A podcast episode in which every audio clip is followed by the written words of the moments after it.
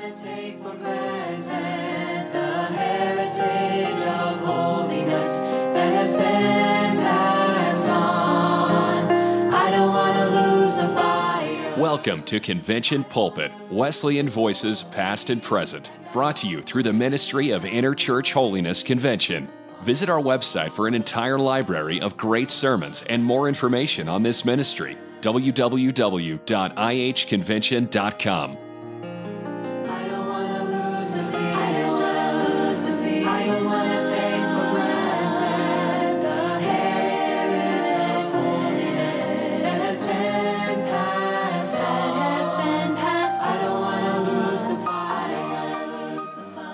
This message was preached in 1979 at the annual Seabreeze Camp Meeting in Hobe Sound, Florida. It was preached by V.O. Agan, and it is titled, Balaam, a Truth Rejecter. I trust you will enjoy this wonderful message.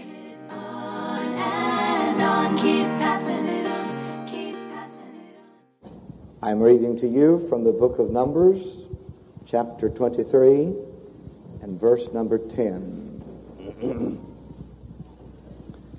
From the book of Numbers, chapter 23, and verse number 10, the last part of the verse. Let me die the death of the righteous, and let my last end be like his. That is a very beautiful prayer. Let me die the death of the righteous, and let my last end be like his.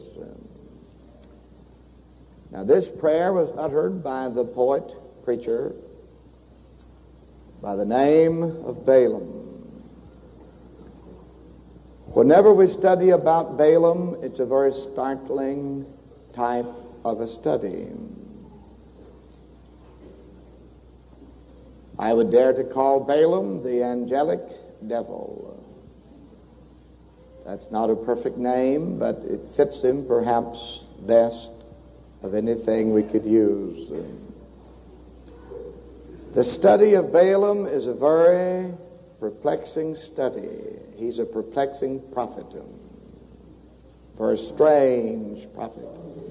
For there's such a mixture of good and evil. There's such a mixture of stardust and mud in his life. But we take a little time and review some of the matters about this poet, prophet by the name of Balaam. Balaam has had some excellent qualities about his life. Excellent. They were so magnificent until they thrill you with admiration as you study about them. Then he had some other characteristics that you shudder almost to read about them, very vile. Yet he's altogether human, so don't forget that he was a human being just like us.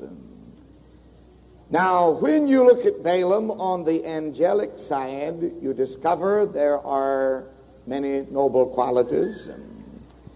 And the first one I would mention is he was a very brilliant man. A very brilliant man. He was a great orator. I would not be surprised but what the people called him the silver-tongued orator. I think he was a tremendous speaker. For to convince yourself of that, all you would need to do would be read from the book of Numbers, chapter 22, 23, and 24. The facts of the case are Balaam had gifts that equaled a genius. They were tremendous. He was a tremendous man on the angelic side. The second thing that we notice about Balaam is the fact that he had a lofty conception of righteousness. And that's always a wonderful thing for anybody to possess. The Hebrew people did not excel him in this respect, for you hear Balak's question, wherewith shall I come before the Lord and bow myself before the high God? Shall I come before him with burnt offerings, with calves of a year old? Will the Lord be pleased with thousands of rams, or with 10,000s of rivers of oil? Shall I give my firstborn for my transgression, the fruit of my body for the sin of my soul? Then you note the majesty of Balaam's answer. He has showed thee, O man, what is good. And what doth the Lord require of thee but to do justly, and to love mercy, and to walk humbly with thy God? That's a tremendous answer. Sounds like New Testament writing, really. When you read it, it's a tremendous, tremendous utterance. So you see that Balaam had a tremendous conception of righteousness. What doth the Lord require of thee? Had quite a comprehension, evidently, of what the Lord required of us. Then he was a man of genuine conviction. Oh, I like to meet people with some conviction, some stability about their lives. That's just not swayed by every wind of doctrine that comes along. Some men and women and young people who stand tall and straight and have some conviction. But we are producing a generation of young people, as well as many older people, that hardly have any convictions at all of any kind. It disturbs me to think about the kind of youth that we're producing in this day. They just kindly go with anything and take any direction as if it really didn't matter after all. But not Balaam. He had some genuine convictions. He had some convictions that were well defined concerning his duty. And to almost all of these convictions he became untrue. But to one of them he remained true in a certain literal sense to the end. For he told Balak at the beginning that if he were to offer him a house full of silver and gold, that he would not go beyond the word of the Lord. He would not say more nor less than God had informed him that he should say or do. Now to this vow he remained true in a literal sense perhaps, and though he broke it, the spirit of it into fragments. So when you first meet Balaam, he's a man of genuine conviction. Very refreshing to meet a man like that. Now the next point is he possessed an amazing knowledge of God. Isn't that tremendous? I wish I knew more about God. I believe there's a lot more to learn and to know and to understand about God. And Balaam had an amazing knowledge of God. He knew how to pray. He knew how to find his way into the secret with God. And God talked to him as friend with friend. So far as the records show, no other man than Moses had such intimacy with God as did Balaam. Really, it seemed as if prayer was a habit with him. I think he must have been on his knees praying when the text verse was uttered. Let me die, the death of the righteous, and let my last end be like his. And evidently he had stood, or at least known, been by the bedside of those that died. And after all, there is a difference in the death of the wicked and the death of the righteous. Those of you, most preachers who pastored for years, have had times when they stood the bedsides of those who were dying whom they were acquainted with. And there is a difference. I remember not too long back, a man of our church was dying. The doctors had called in the early morning and said they did not believe he could live through the day. So Sister Agan and I went to the man's home and got his wife, and we went to the hospital in the city, which was some few miles away from our town. And we spent the day there, and about middle of the afternoon, the man's wife said, Brother Agan, I can't seem to stand the strain any longer. Would you stay by his side? And I said, oh, yes, I'll be happy to stay right here. You feel free, you and Sister Agan, to go on. And before they left, we had prayer. He had been spitting up considerable blood and coughing and having quite a difficulty. And the doctors had predicted he would not last through the day. And before the man's wife and my wife left, we had a prayer time. And while we were praying, the man said, I believe God has healed me. The pain is all gone. And my wife and the man's wife, they left the room, and I was remaining in the room with him. And finally he said, Brother Agan, I'm getting cold. And I unzipped the oxygen tent and pulled the towels up around his shoulders. I said, is that better? He said, thank you, that's better. As we continued there for a little while, he said, I'm getting so I'm not able to see very well. Said, maybe you ought not to let anybody else come in the room to visit. I said, I'll be glad to respect your wishes. In a few moments, brother-in-law and niece came, and members of the family. I did not feel at liberty to advise them not to come in, so they came in. And he had testified to the nurse after his wife had left. She came in, and he said, Nurse, I believe God has healed me. The pain is all gone. I feel comfortable. And he was very happy. And then he had testified to his brother-in-law and his niece that he felt God had touched him and healed him. And while the brother-in-law was standing at the foot of the bed, and I was standing on one side, and the niece was standing on the other side of the bed, and I was talking to the brother-in-law a bit, we were conversing, and the niece said, Look, Brother Agan, look. And I looked. And the man just had his hand up like this. I unzipped the oxygen tank quickly. I took hold of his hand and said, George, George. But there was no answer. We summoned the nurse. The nurse summoned the doctor. And the doctor said, he's dead. Well, I tell you, I was a bit disturbed. Of course, the wife and my wife was notified. And after a bit of time had elapsed, we had gotten into the car and started back to our home. And as we drove along, I was a bit discouraged.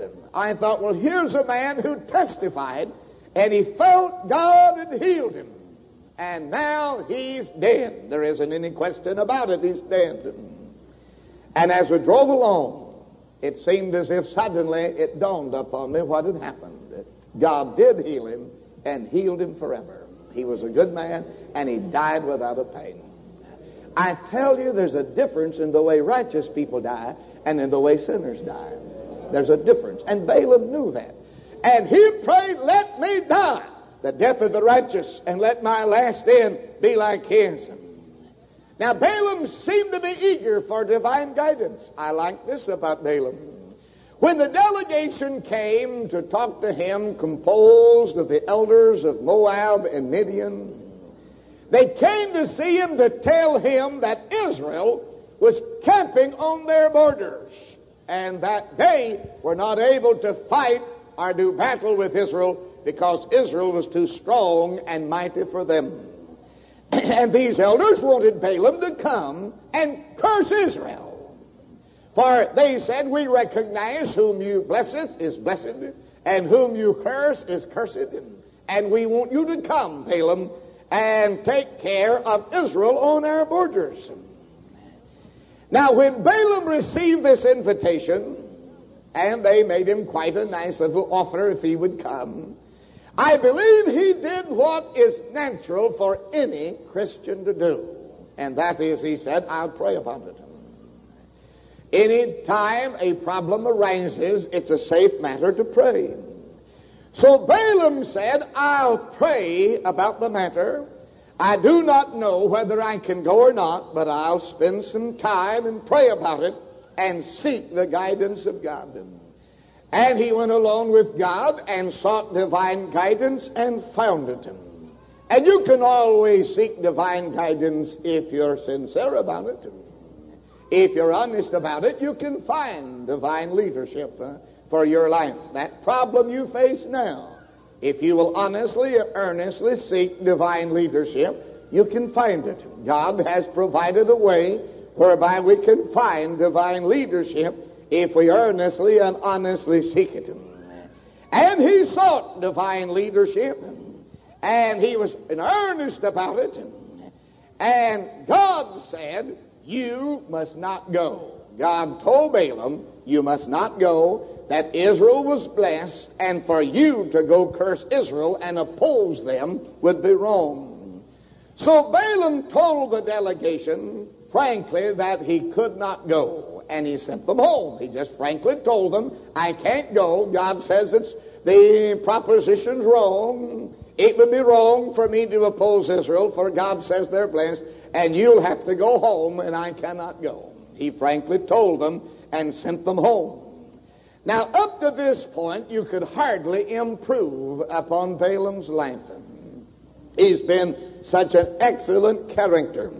But in spite of all of this, Balaam is not one of the honored saints of the Bible.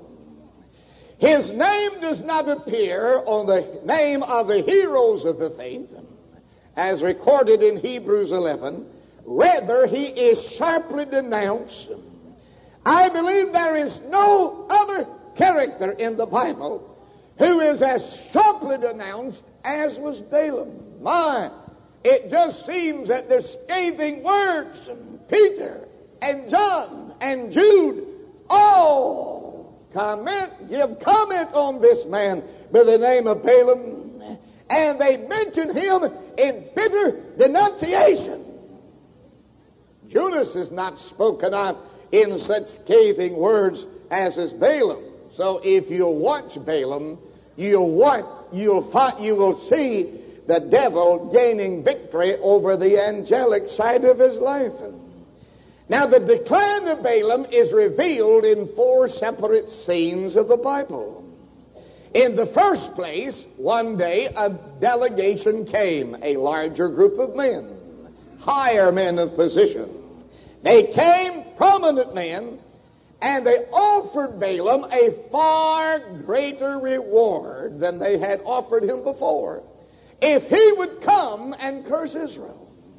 And when they came, they said, we come from Balak, and he tells us to make you these offers, and for you to let nothing hinder you from coming. Your conscience, your right, your duty, nor God. Don't let anything hinder you from coming. And they made him quite a handsome reward. Now, at this point, Balaam had a wonderful opportunity to really show what he had. He had a wonderful opportunity to really stand up tall and strong and just say to this delegation, I already know what God has said, and I cannot go. God would not allow me to go, for the project is wrong in the first place. And for you to come and offer me a far greater reward, do you think it'll make it right? Now, I would say to you that if a project is wrong when there's a penny involved, it would still be wrong if there's $1 million involved. And if a matter's wrong when it's unpopular, it'll still be wrong when it becomes popular. For if a matter's wrong, it's wrong. And Balaam had an opportunity to stand up and really show what he had. But you know what Balaam did? Poor Balaam. He said to that delegation, I will pray about it. Well, let me ask you this. Why pray about it? He already knew what God wanted. And let me ask you, why have you been praying about some matters lately? Did you not already know what God wanted? Balaam said, I will ask the Lord again. And when he did that, he began to tamper with his conscience. And when you know what this old book says, and when you know what God wants you to do, and you go back and pray about it again, you're tampering with your conscience. And this is exactly what Balaam did. He began to tamper with his conscience, and one by one, he began to blow the lights out in his soul. And this is what's happening all around us. People, men, women, boys and girls, are blowing the light out in their soul. When he asked God the first time, he really wanted to know divine leadership, and God spoke to him and made leadership clear to him what the right position would be.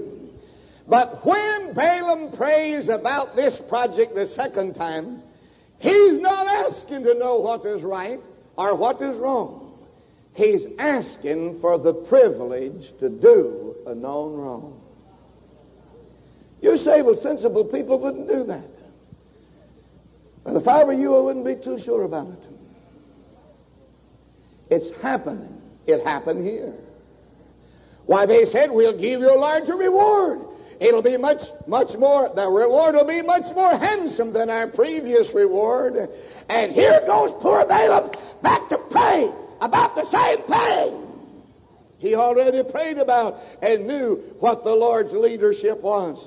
Really, what Balaam is doing, he wanted the promotion and the money, but at the same time, he wanted to stay on good terms with God. And I tell you now, he was in a hard place. And when something arises in your life and you want to have your own way, and at the same time you want God to have his way, you're in a hard place. And this is the place Balaam is in. He's in a very difficult place of life. He wants God to have his way, but he sure wants the money. And he wants the promotion that is promised him. He's in a difficult place. Let me digress a moment at this point from the story. Why have you prayed about some things more than once? Let me ask you why you prayed about getting the television. Maybe you wanted to know what was right and what was wrong. I remember after television came into existence, naturally, I was interested in knowing what was right or wrong or the right position about it. This is some years ago, of course, and one day I was in the furniture place. We were buying some item of furniture, and the man in the place said, Brother Agan, why don't you get you a television? He said, it's just like having a movie in your home. Well, at that point, it settled all issues. For I haven't been to a movie since Jesus saved me. And since the man said that, I haven't been doing any praying about getting a television. And I'm not planning on doing any praying about getting a television. If I were to begin to pray about getting a television, you know what would happen? I'd begin to tamper with my conscience. I know what's right. I know what's wrong about it. If it's like having Hollywood in my living room or den, then I don't want it. I'm through with that. I haven't been back since Jesus saved me. The only time I ever went to a theater since Jesus saved me, I stopped to pick up one of my brothers one night. He was there, and I just stopped to pick him up, and that's the only time I've been back to the theater since Jesus saved me. And if the same thing's on television that's at the theater, then I don't even have to pray about getting it. And when you come and you say, I prayed about getting it before I got it, all you're saying to me is, you convinced yourself. Here's a man praying, I'll go back and I'll pray again about what to do. He already knew what to do. Why did you pray about going to the sports events, the big ball game? Did you not know what was right and what's wrong? Did you ever read in the Bible where the friendship of the world is enmity with God? Do you not read your Bibles? Can't you see really what's happening here? Why did you pray about it? Well, you say, my friends were going and they profess religion and I got to praying about it and I went. You're not really convincing anybody when you say you prayed about it. Why did you pray about wearing jewelry? Well, you say, I prayed about it. Really, what are you saying when you say you prayed about it? Didn't you read in the Bible where it's wrong to wear gold jewelry? You're not reading your Bibles? Why would you pray about something when the Bible says it's wrong? If you're praying at all and you got leadership about it from the Bible, that ought to settle it. and you ought never to pray about it. Why did you take it off? And then later you prayed about it and put it back on. Wedding band included. Why? Just why do people do what they do? Where is the problem prevailing that they're participating in? You say, well, I prayed about using tobacco. Or I prayed about going to the beauty parlor. Or I prayed about, if you were a woman, I prayed about having my hair not cut or cut. Can't we let the Bible settle our issues for us? Why? What's wrong with us in this day that we live in? I fear the same thing that's wrong with us is the same thing that's wrong with Balaam. He had a major problem here. He wanted to please himself without displeasing God. And maybe this is your problem. You've been wanting to please yourself. You don't want to displease God, but you want to please yourself. And you'd like to do what you want to. You say, I've been in this straitjacket long enough, and I'm going to have my way for a while. You may have your way. And you may have prayed about it. But you aren't really saying anything when you tell me you prayed about it. What Balaam is doing, all he's doing when he's praying about it this time, the second time, he's begging God for the privilege of doing a known wrong. That's all he's doing. He's begging God for an indulgence. That's all in the world he's doing. You say, well, people wouldn't do that, would they? I have fears that millions of people are doing it today. I have fears that millions of people are doing it. So Balaam now, he prays and he prays. And finally in prayer, alone on his knees perhaps, he convinces himself that the thing he once thought was wrong is now right. Really? He arrives at this conclusion that now it's right, and the story in the Bible says God told him to go. Isn't that strange? You say, well, I thought God told him not to go. God did tell him not to go. And now the record says as he prayed this second time that God told him to go. The only way I know how to answer that is this. God will not force Balaam to do anything, and God will not force you to do anything. You are what we call a free moral agent. You can do what you like to do. And if you want to do it bad enough, you can probably pray through on it. And God told him to go. Now, Balaam has succeeded on his knees only in blinding himself. Isn't that something?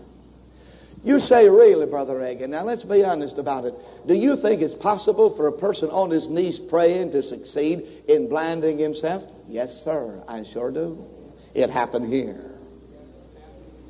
And it's happened in a lot of people's lives. And I know a lot of them. I could give you names and addresses that people used to live different than they live now. They still profess the same kind of religion they used to profess, but they admit they've changed. They see things different than they used to see them. And they're telling you the truth. They are seeing things different than they used to see them. They do see things different than they used to, but Balaam has succeeded in that most subtle and dangerous form of lying, lying to oneself, lying to yourself. So he arises from his knees, resolved to go, for God now says go, and he gets up from his knees, he's resolved to go. Now the next scene, you see him on the journey. And the first thing you note is that God is angry with him for going. Well, did God not tell him to go? Yes. Did God tell him first not to go? Yes, God told him not to go. The whole project was wrong. God informed him to start with. And here he got to praying and praying and praying and praying, and he kept a praying and he kept a wanting the promotion and wanting the honor and wanting the money and wanted to go. And finally God says, go. And he gets up to go, and he stops. And he's on the journey. And God is angry with him for going. And the angel of the Lord stands in the way as an adversary. And the poor old donkey that he's riding turns out of the way. And he pulls that old donkey back in line and said, you get back in line. And the angel went ahead again and stood in the way. And this time, the poor old donkey, seeing the angel, and the donkey was trying to surround the angel and run into the sand and crushed his foot. Oh, he said, if I had a sword, I'd take care of you right here. The angel went ahead and stood in the way again. And this time, the poor old animal just lay flat down. And Balaam went into a rage and said, if I had a sword, I'd bring your life to an end right here.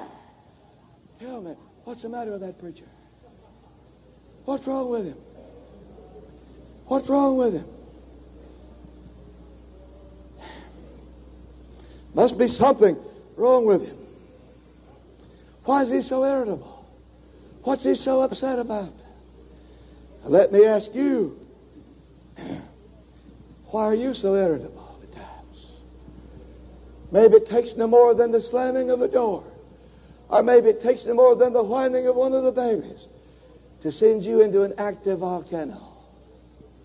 Maybe it takes a very small few words from your wife or your husband and it sends you into an active volcano. Why is it at times you're so easily touched off? Oh, I know. It's nerves. That's what you said, you know. I know. I wouldn't disdain the fact that nerves make a difference in some people's lives. I know that. If you have a nervous problem, I'm not decrying it, but I have fears that too often bad nerves are sometimes a result of a disloyalty to your conscience. Not always, but I say many times. Here's a man who's in trouble. What's the meaning of all of this? Many people have a civil war within. Let me tell you that no man ever goes wrong that doesn't go against God. Before you go wrong, you have to go against God. And the Holy Ghost is able to make his leadership known to you. If you really want to know divine leadership, you say, well, I got to praying and I'm confused. Well, this is what happens when you get to praying about something you know is wrong, and you get to praying about it, you get confused. I could read you here in the Bible about people believing a lie that they might be damned. No person purposely believes a lie. Oh, no. You've got too much sense to purposely believe a lie. You wouldn't do that. Oh, no. You wouldn't purposely believe a lie. Well, how does people believe a lie? They come up to light, they understand what God wants, and they do not want to do it. And they may get to praying about something, and the first thing they know, they're confused. And then they say, I just don't really know what to believe about this, and I don't know what to believe about that. What's happening? They're moving from the truth in the direction of believing a lie. And after a while, they end up believing a lie that they might be damned. But you say, but Brother Agan, I still profess religion. I know I've changed from what I used to be, but I still profess the same kind of religion. Well, normally we call them backsliders. Normally we say a person that once knew God and broken with God, we call them backsliders. But it's not altogether so. It would be true. Let me identify it if I can at this point. If you once knew God, and you have broken with God, and you know you've broken with God, then of course you're a backslider. But if you have once known God, and gradually there came a change, there came a shift, you still profess the same kind of religion. You still teach your Sunday school class. You may still preach at the pulpit. You may still run the routine of religious affairs. But there's been a gradual shifting. It's been gradual, and the shifting has been so gradual. You still profess. You still talk about heaven. You still talk about living right. But you have broken with God. And the shift and the breakage has been so gradual, you hardly have become aware of what has happened. And now you've arrived at the state of apostasy. You're not a normal backslider. You're an apostate. You've missed God's will. You've missed God's way. You may still talk about praying. You may still say, well, I sought God's leadership. But you're an apostate, really. Really, you've fallen into apostasy. And seldom does people get jarred out of apostasy. Seldom. There's not much hope for you when you arrive in apostasy. I wouldn't say there isn't any hope, but I say there's not much hope because you settle down so easy and you gradually relax your grip upon. You know the Bible is not really a living book, and you know you don't have long seasons along with God until your soul literally becomes aglow with the presence of the divine. You understand that if you be serious, but you still profess religion. You don't have family prayer. You do watch television. You do go to the ball games. You do wear jewelry. You do cut your hair. If you're a woman, you may let your hair grow. If you're a man, you let it get too long. And you still profess religion, but you know if you would settle down to sincerity, you know there's been a slippage. There's been a change in you. And you may be an apostate even now. So here's Balaam. He's so irritable. He said, if I had a sword, I'd end your life right there. Here's a man. If you let me talk seriously about him a little bit here, here's a man who loses his temper. And in the ordeal, he gets his foot crushed. I wonder in the bargains of life, maybe you have some problems, maybe. Maybe you lost your temper and things went wrong and you still wanted to profess religion right on. And in the bargain, Balaam got his foot crushed by his own. He's a cripple by his own wrongdoing. I wonder if that's not true in many a life of people still who frequent the borders of our holiness movements. They're crippled by their own wrongdoing. They're crippled by their own wrongdoing. And this is not just something that happened in layman's life. I heard of a man, a pastor and one of his members who went to a revival meeting at another church. And the preacher was preaching away in that revival meeting, and he said, some of you won't buy a television, but you'll go to some of your members' house, and you'll watch it with them. And this layman who had gone to this particular revival with his pastor, when the preacher, evangelist, said, some of you won't buy a television, but you'll go to your member's house and watch it with them. This particular member who's sitting by his pastor, he said, he's talking about you now. And the evangelist continued. And finally he said, some of you have bought a television and you sit and watch it. And then the member said to his pastor, he's talking about me now. Really, friends, a lot of people are crippled by their own wrongdoing. No use blaming somebody else. Don't blame your wife. Don't blame your husband. Don't blame your pastor. Don't blame somebody else. You're crippled by your own wrongdoing. And many people today, they have crushed feet and crushed hands and crushed hearts. This is their problem. This is not true because God does not love us. It's true because we've turned away from God. And as Balaam, we love the wages of unrighteousness. Hear me now. Are you listening to me, friends? A lot of people now, a lot of people in our day love the wages of unrighteousness. Oh, they'd like to stay on good terms with God. Of course they would. They may even talk about bowing their knees. And they may even talk about having peace. Why, there's a lot of cheap talk about religion in this day that we live in. I remember hearing about a professor in a Christian college, a church school, if you please. And this professor never really accepted the virgin birth, the virgin conception and virgin birth of Jesus Christ. Really never accepted it because it just didn't agree with his biology. And over a period of years, he battled this issue, really, about whether he believed the virgin conception and the virgin birth of Jesus Christ or not. And finally, he said, I'm going to settle it one way or the other. Either I do believe it or I don't believe it. So he gets his Bible, he gets his commentaries, and he spends time reading the story and the records and what the commentators say about it. And finally, way in the wee hours of the night, on his knees, by his bedside, he settled it that he did not believe in the virgin conception and virgin birth of Christ. And he said, I never had such peace in my life as I had at that moment. Sirs and madams, let me tell you frankly here a moment. When people get up and testify and say, I have peace and I've been spending time in praying, I'd naturally like to hear people talk like that, but really, that isn't the deciding factor whether they are obedient to God or not. What that professor did, he simply settled. He did not believe in the virgin conception and birth of Christ. And as a result of it, he said, I had peace. I believe what happened.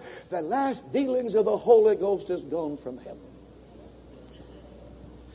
He probably lived and died with a religious profession and dropped into eternity lost. It's no certain sign you're right with God when you talk about you have peace. It may be all you're saying is, I've arrived at the point where I believe a lie, and it'll be damned. You say, is the dividing line that close? Yes, sir, friends, it's that close. I tell you, if this old book is not a living book to you, and if prayer is not an active thing in your life, you better be careful. You can miss this thing easier you think you can. You may still teach your Sunday school class. You may still man your pulpit. You may still lead the song service. You may still run the missionary society. You may still teach the youth of the church. But if you miss God's will and God's way with a full obedience, you'll end up in apostasy. If you happen to know you're a backslider, you might recognize you're a backslider, but a lot of people end up in apostasy instead of being just what we normally call a backslider. Now at this point, when Balaam gets into all of this trouble and the poor animal lies right flat down, and he then finally sees for himself what's happening, then Balaam says, well, if it's causing all of this trouble, I'll just go back. I've heard a preacher says, if it's causing all of this trouble because I got a television, I'll just get rid of it. But it's not that easy solved. It's not that easy out when you get involved. Balaam said, I'll just go back home if it's going to cause all of this kind of trouble. But you know what God said? God said, no, you go on. You say, well, how do you explain that? I'm not sure I can. I know how to explain this strange angel of the Lord who at one time opposed the preacher and at the same time urged him on, except to say that's altogether true to life. True to life. You had better walk carefully with God. You can accumulate more trouble than you know how to pay for. You can buy more than you know what to do with. This is what we talk about, the old-fashioned second-blessing holiness way. And the people who talk about this being a hard way, to me, that's a foreign language. I don't understand that. Friend, it's a good way. It's a wonderful way. It's a blessed way. It's not straight-laced, no. When you love Jesus Christ, and He's the bright and the morning star, and He's the fairest of 10,000 years old, and He's the lily of the valley and the rose of Sharon, we don't talk about it being a hardship to walk this way. No, sir, we join in it, saying there's no thirsting for our last pleasures, nor adorning rich and gay, for I found a greater treasure, one that fadeth not away. It's not a hardship to serve Jesus Christ. It's the greatest thing that I ever tried in my life. It's the most wonderful thing in the universe. When a man seeks to do right and honestly seeks to do right, he sees clearly. But when you begin to try to do right and wrong at the same time. And this is a lot of people's problem. They'd like to do right and wrong at the same time. Then it gets confused. The Bible says, if thine eye be single, the whole body shall be full of light. But if thine eye be evil, the whole body shall be full of darkness. And if the light which is in thee be darkness, how great is that darkness? And as sure as you play fast and loose with your conscience, you'll dull it and kill it and get so you can't see straight. And this is what's happening. This is why people say, I don't see things as I used to see them. You know what happened to them? I can tell you. They trifle with their conscience and trifle with divine light, and they got to the place they didn't see straight. And I would propose to you at this point, there's a lot of people today in the once in grace, always in grace doctrine on one side, and on the other side, they're in the charismatic movement and tongues movement, not because they believed it was right. At one time they believed it was all wrong on both sides, but they trifle with light, they trifle with conscience, they played loose with God, and today they're either back in once in grace, always in grace, or they're over in the tongues movement. What happened to them? They missed God's way, they missed God's will, they missed God's plan. And now it's revealing it in their life. Now in the third scene of Balaam's life here, he's come to Balak. And he says, we'll have to make a big sacrifice, build 7 altars. Oh yes, we got to be religious about this thing now. It just doesn't matter how far we've strayed and how far we may be missing the way. We've still got to do it all under the guise of religion. So build us 7 altars and let's make sacrifices. Let's make it look like we're really having something. They may tell you about their work of their church, and they built a beautiful edifice, $350,000 or maybe $1 million. They built it, and the pews are comfortable, and the carpets are thick, and their preacher is a wonderful preacher, and their Sunday school class, and they're doing this, and they're doing that, and they're doing that. They even may talk more glibly about it than you do. They're trying to mind God. For we got to do it under religious cloak now. So Balaam reaffirms the one rule that he will not violate, and he declares that he's going to say what God tells him to say at all costs, and he does this. But while he does it, he's guilty of the most fatal and tragic dishonesty. He determines that he will speak the truth as he sees it, but he will do his best not to see the truth. That almost takes my breath when I think about it. Here's a man who started out wonderful, wonderful, knew in his way into the secret with God, but now he's determined that he'll speak the truth as he sees it, but he'll do his best not to see the truth. And at the very first glance at Israel, on the borders of Balak, of Moab and Midian there, he sees that Israel's blessed. He understands that. He sees that. But then, why didn't he pack up his little briefcase and say, well, man, I'm sorry. I've gotten into trouble over here, and God shows me that Israel's blessed, and I'm just out of place here. I'm sorry. I'm sorry. Forgive me for coming. I feel very bad about it, and I'm just going home. I'm sorry. You'll have to forgive me. Forget about the reward. Forget about the money. Forget about the promotion. Forget about everything. I'm sorry I got involved in this, but it's not that easy to get out of it. Since he's involved in it, and he sees Israel's blessed, what does he do? Instead of going home, all he did is change his position. He went over to look at him from a different direction, see if I can't find some way to curse him. What's the matter with Balaam? What's wrong with him? He looks at him from a different angle to see if he can't find some way to curse them. He just changes his position from place to place to find out if there's not some way he can curse Israel so he can have their promotion and have the money. You wouldn't have thought Balaam would have come to this end. And there's a lot of things I never would have thought had happened 25 years ago, but I've seen it happen. And it's still happening today. The events are not all over. It's still happening today. Oh, but thank God, there's a band of people who's remaining true in the midst of it. Thank God for every one of you that's staying true to God. There are millions of Balaams. You tell them the sun shines in the east and they'll look west. They don't want to see light. You tell them they're having a tremendously mighty moving down at Hobe Sound. You think they'll go to Hobe Sound? No, sir. They'll go across the state. They aren't interested. You tell them where they could find God and find their directions anew in these last and drifting days. You think they'll come? No, sir. They'll not come. They'll go somewhere else. They'll go somewhere where old Dr. High Pockets is preaching, and they tell him it's all right to have television, and it's all right to go to the ball games. It's all right to have worldly amusements. It's all right to frequent the beauty parlors. It's all right for the women to wear their pantsuits. It's all right, anything's all right, but they'll go there. That's where they'll go. What's wrong with them? They're afraid they'll see something. And Balaam doesn't. He saw Israel's blessed. He knows that. But now he simply changes his position to see if he can't find some way to curse Israel. God help us.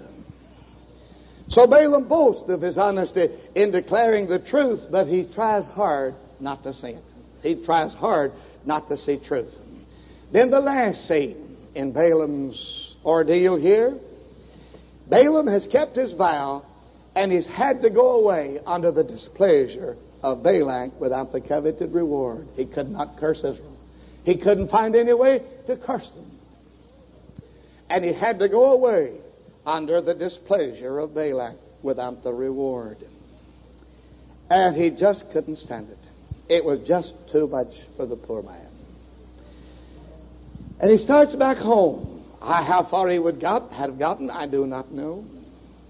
But he could not endure the loss. So he turned around and came back to have another meeting with Balak. And I think they had this meeting under cover of darkness. And I wouldn't be surprised by what most of the talk was in whispering tones in this meeting. And Balaam says to Balak, I have promised that I wouldn't speak beyond what God showed me. What God told me. And I cannot curse Israel. I just cannot curse them because God says there it would be wrong. And then in whispering tones, Balaam said to Balak, while I can't do it, I can tell you what to do. And they'll curse themselves. Well, it didn't matter with Balak what happened. Just as long as they're taken care of. Just as long as they're out of his way. Just as long as their army was no threat to him. And Balaam said, the thing you do now is plan a big feast. A big feast. And invite the men of Israel in to this big feast. And invite the women of Moab in. And the men of Israel will so act in such a way that they'll be in trouble with God. Well, it didn't matter with Balak how it happened, as long as they're taken care of. So he took Balaam's advice and planned a big feast and invited the men of Israel and the women of Moab in, and you could read the story for yourself. A plague came upon Israel because of their sin, and men fell by the thousands. And he who cursed them, who would not curse them in word, cursed them in the most hideous and devilish way by the cunning art of seduction. Oh, makes you feel almost like beating your breast when you think about what happened. I dare say Balaam got his reward. Doubtless, too, he was promoted. He'd been able not to too severely wound his dying conscience. Doubtless, he congratulated himself that he had won without deviating 1 inch from his vow to start with, I'll not say beyond what God tells me to say. He had clung to the letter, but he thrown the spirit overboard. He had kept the rule, but he violated the principle. While he had spoken the truth with his lips, He was a liar in his heart. Balaam has many sons and daughters. Maybe you promised. Someone came to you one day and revealed a secret to you, and you promised you wouldn't tell. And some of your close friends, you wouldn't tell them, but you allowed them to guess. Well, just what did they say? You wouldn't tell them, but they guessed. And you kind of had a way of identifying that their guess was not right. And finally, they made a guess, and you indicated. You kind of gave the nod or something that they knew that they had hit the right course. And no, you didn't tell. You promised you'd keep it a secret. You wouldn't tell. And you didn't tell as far as words were concerned, but you let them know they had guessed right.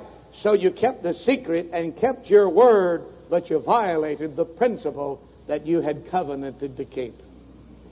Now, to what end or goal did this road bring Balaam? This ought to help us. To what end is the direction you're taking going to bring you? You say, I know I've changed. I don't see things like they see it here at Hobe Sound. I don't see things like some of you preachers talk about. And you're telling the truth, you don't. But what end did this bring Balaam to make such a change here that he made? To what became of this gifted genius who once spoke for God? What was the end of him who prayed in all sincerity that he might die the death of the righteous? The record tells the story. He did not die the death of the righteous. He died the death of the wicked. He fell amidst the forces of the enemy with the sword of Israel thrust through his heart. He died. And today, while I'm trying to talk to you about this man by the name of Balaam, he stands out before us as a charred and blackened character in ruins, in utter ruins. The most bitterly denounced man in the whole Bible. The most bitterly denounced man in the whole Bible. What was the matter? Did he not pray, let me die the death of the righteous? Yes, he prayed it. Probably prayed it sincerely. But he wasn't willing to live the life of the righteous. And if you want to die the death of the righteous, sir, you're going to have to live the life of the righteous. If you're not willing to live the life of the righteous, then you might as well unpack your little suitcase. You'll not be able to die the death of the righteous. You can't die the way you don't live. He wasn't willing to live right. He loved the wages of unrighteousness, and he loved them so well that he lost us all in the mad effort to win them. And I would ask you, do you want to die the death of the righteous? After all, there's coming a moment when you're going to die. And the thing that will be important is not how much money you left in the bank. The thing that's going to be important is not what kind of an automobile you drove while you lived. The thing that's important when you're dying is not the kind of a house you lived in, nor the kind of clothes you wore. No, sir. Nor how many stocks and bonds you left. That's not the important thing. No, sir, friends.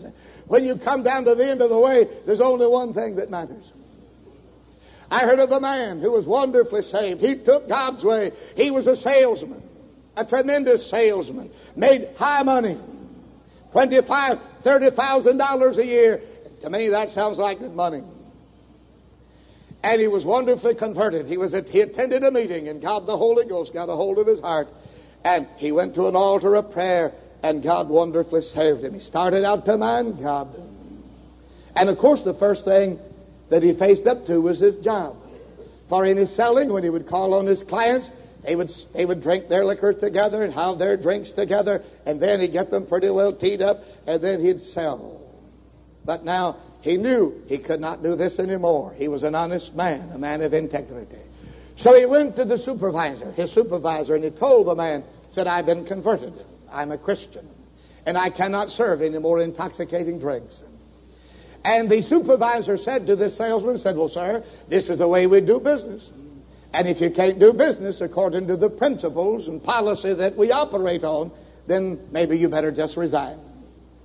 And the man didn't say, well, give me 30 days to decide. No, sir. He just said, when shall I stop? He had it settled. He had it settled. Whatever the price would be, he is willing to pay the price.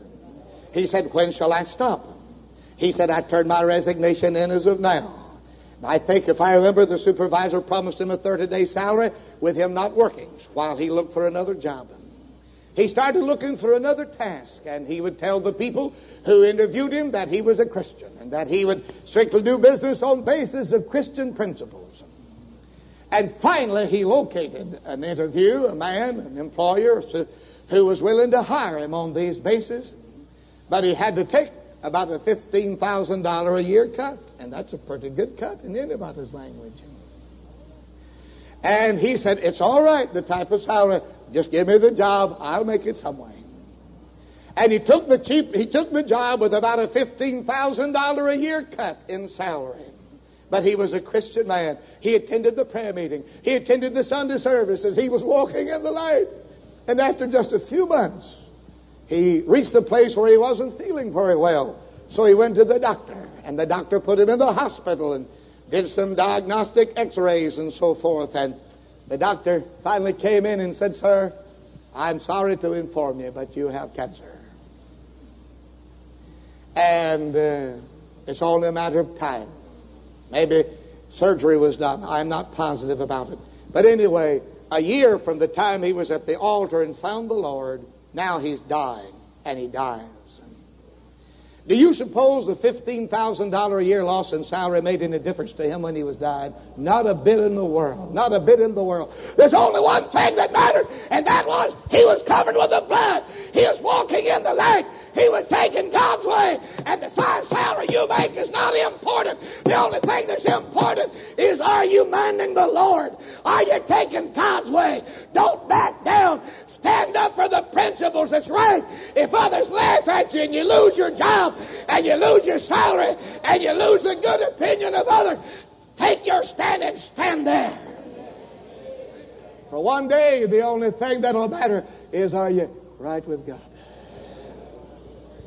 Would you stand with me, please? If there happens to be anybody here, you failed God. You've miserably failed Him, and you feel bad about it. And you'd like to pray around the altar. The altars are always open. They're open. Is there anybody who'd just like to slip out of your pew, make your way down to an altar? You say, I don't want to miss heaven. I don't want to miss God's way. I don't want to go. I'd rather pray than to go to dinner. Anybody else want to come? We'll wait a moment if there are others. Our Father, bless this waiting congregation today. That man, that woman, that boy, that girl that has made a turn, wouldest thou not do thy best to bring them back? Then there are those here that will make a turn in the tomorrows. They'll get in a different environment where holiness is made fun of and laughed at and standards are laughed at and makes it look as if it's kind of a bunch of nitwits that take thy way. Oh God, we're willing to be called nitwits. We're willing to be called anything. If you'll just keep us with the glory and the fire and have us ready when the great summons comes for eternity. If you'll have us ready, we'll bear any scorn. By the grace of God, would you take us through? Somehow lay thy hand on every person that's here. Lay thy hand on them today. These that are bowed at the altar, and maybe many others that ought to be bowed at the altar, help them to get the issue settled today, to take thy way. And for all thou dost do, the glory will be thine. We ask in Jesus' name. Amen. I don't want to take for granted the heritage of holiness that has been passed on. I don't want to lose the fire. Thank you for listening to Convention Pulpit, a ministry of Interchurch Holiness Convention, featuring Wesleyan voices past and present. For more sermons or for more information, visit www.ihconvention.com. This ministry is made possible through the financial support of our listeners. You may give online at ihconvention.com or send your donation to IHC, Post Office Box 99, New Berlin, Pennsylvania, 17855, USA. I don't want to lose the fire. I don't want to lose the fire. I don't want to lose the glory. And I long for His